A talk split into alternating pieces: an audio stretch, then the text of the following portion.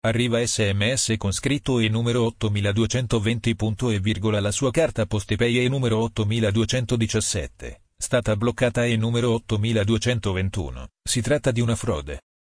In queste ore arrivano messaggi fraudolenti tramite sms che richiedono di eseguire il ripristino degli accessi della propria carta postepay a seguito di un finto blocco notificato per sms. Fate attenzione. Poste Italiane non invia mai messaggi del genere. Ecco cosa non torna nel messaggio che vi mandano i malintenzionati. Il numero di telefono del mittente, straniero, ad esempio più 380 XXXX che si riferisce ad una utenza dell'Est Europa. Il link proposto per il ripristino, nella forma short o breve che non consente di vedere l'intero percorso della URL che andremmo ad aprire nel nostro browser se facessimo clic sopra. Ad esempio, bit.ly. La notifica di un blocco dalle carta postepay con un semplice sms.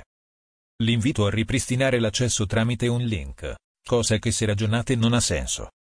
A fronte di un vero blocco è necessario ripresentarsi in filiale fisicamente o contattare l'assistenza clienti al numero verde della Poste Italiane e non è sufficiente alcuna procedura online gestita da un link. Fate quindi sempre molta attenzione. Informatica in azienda diretta dal DOD. Emanuel Celano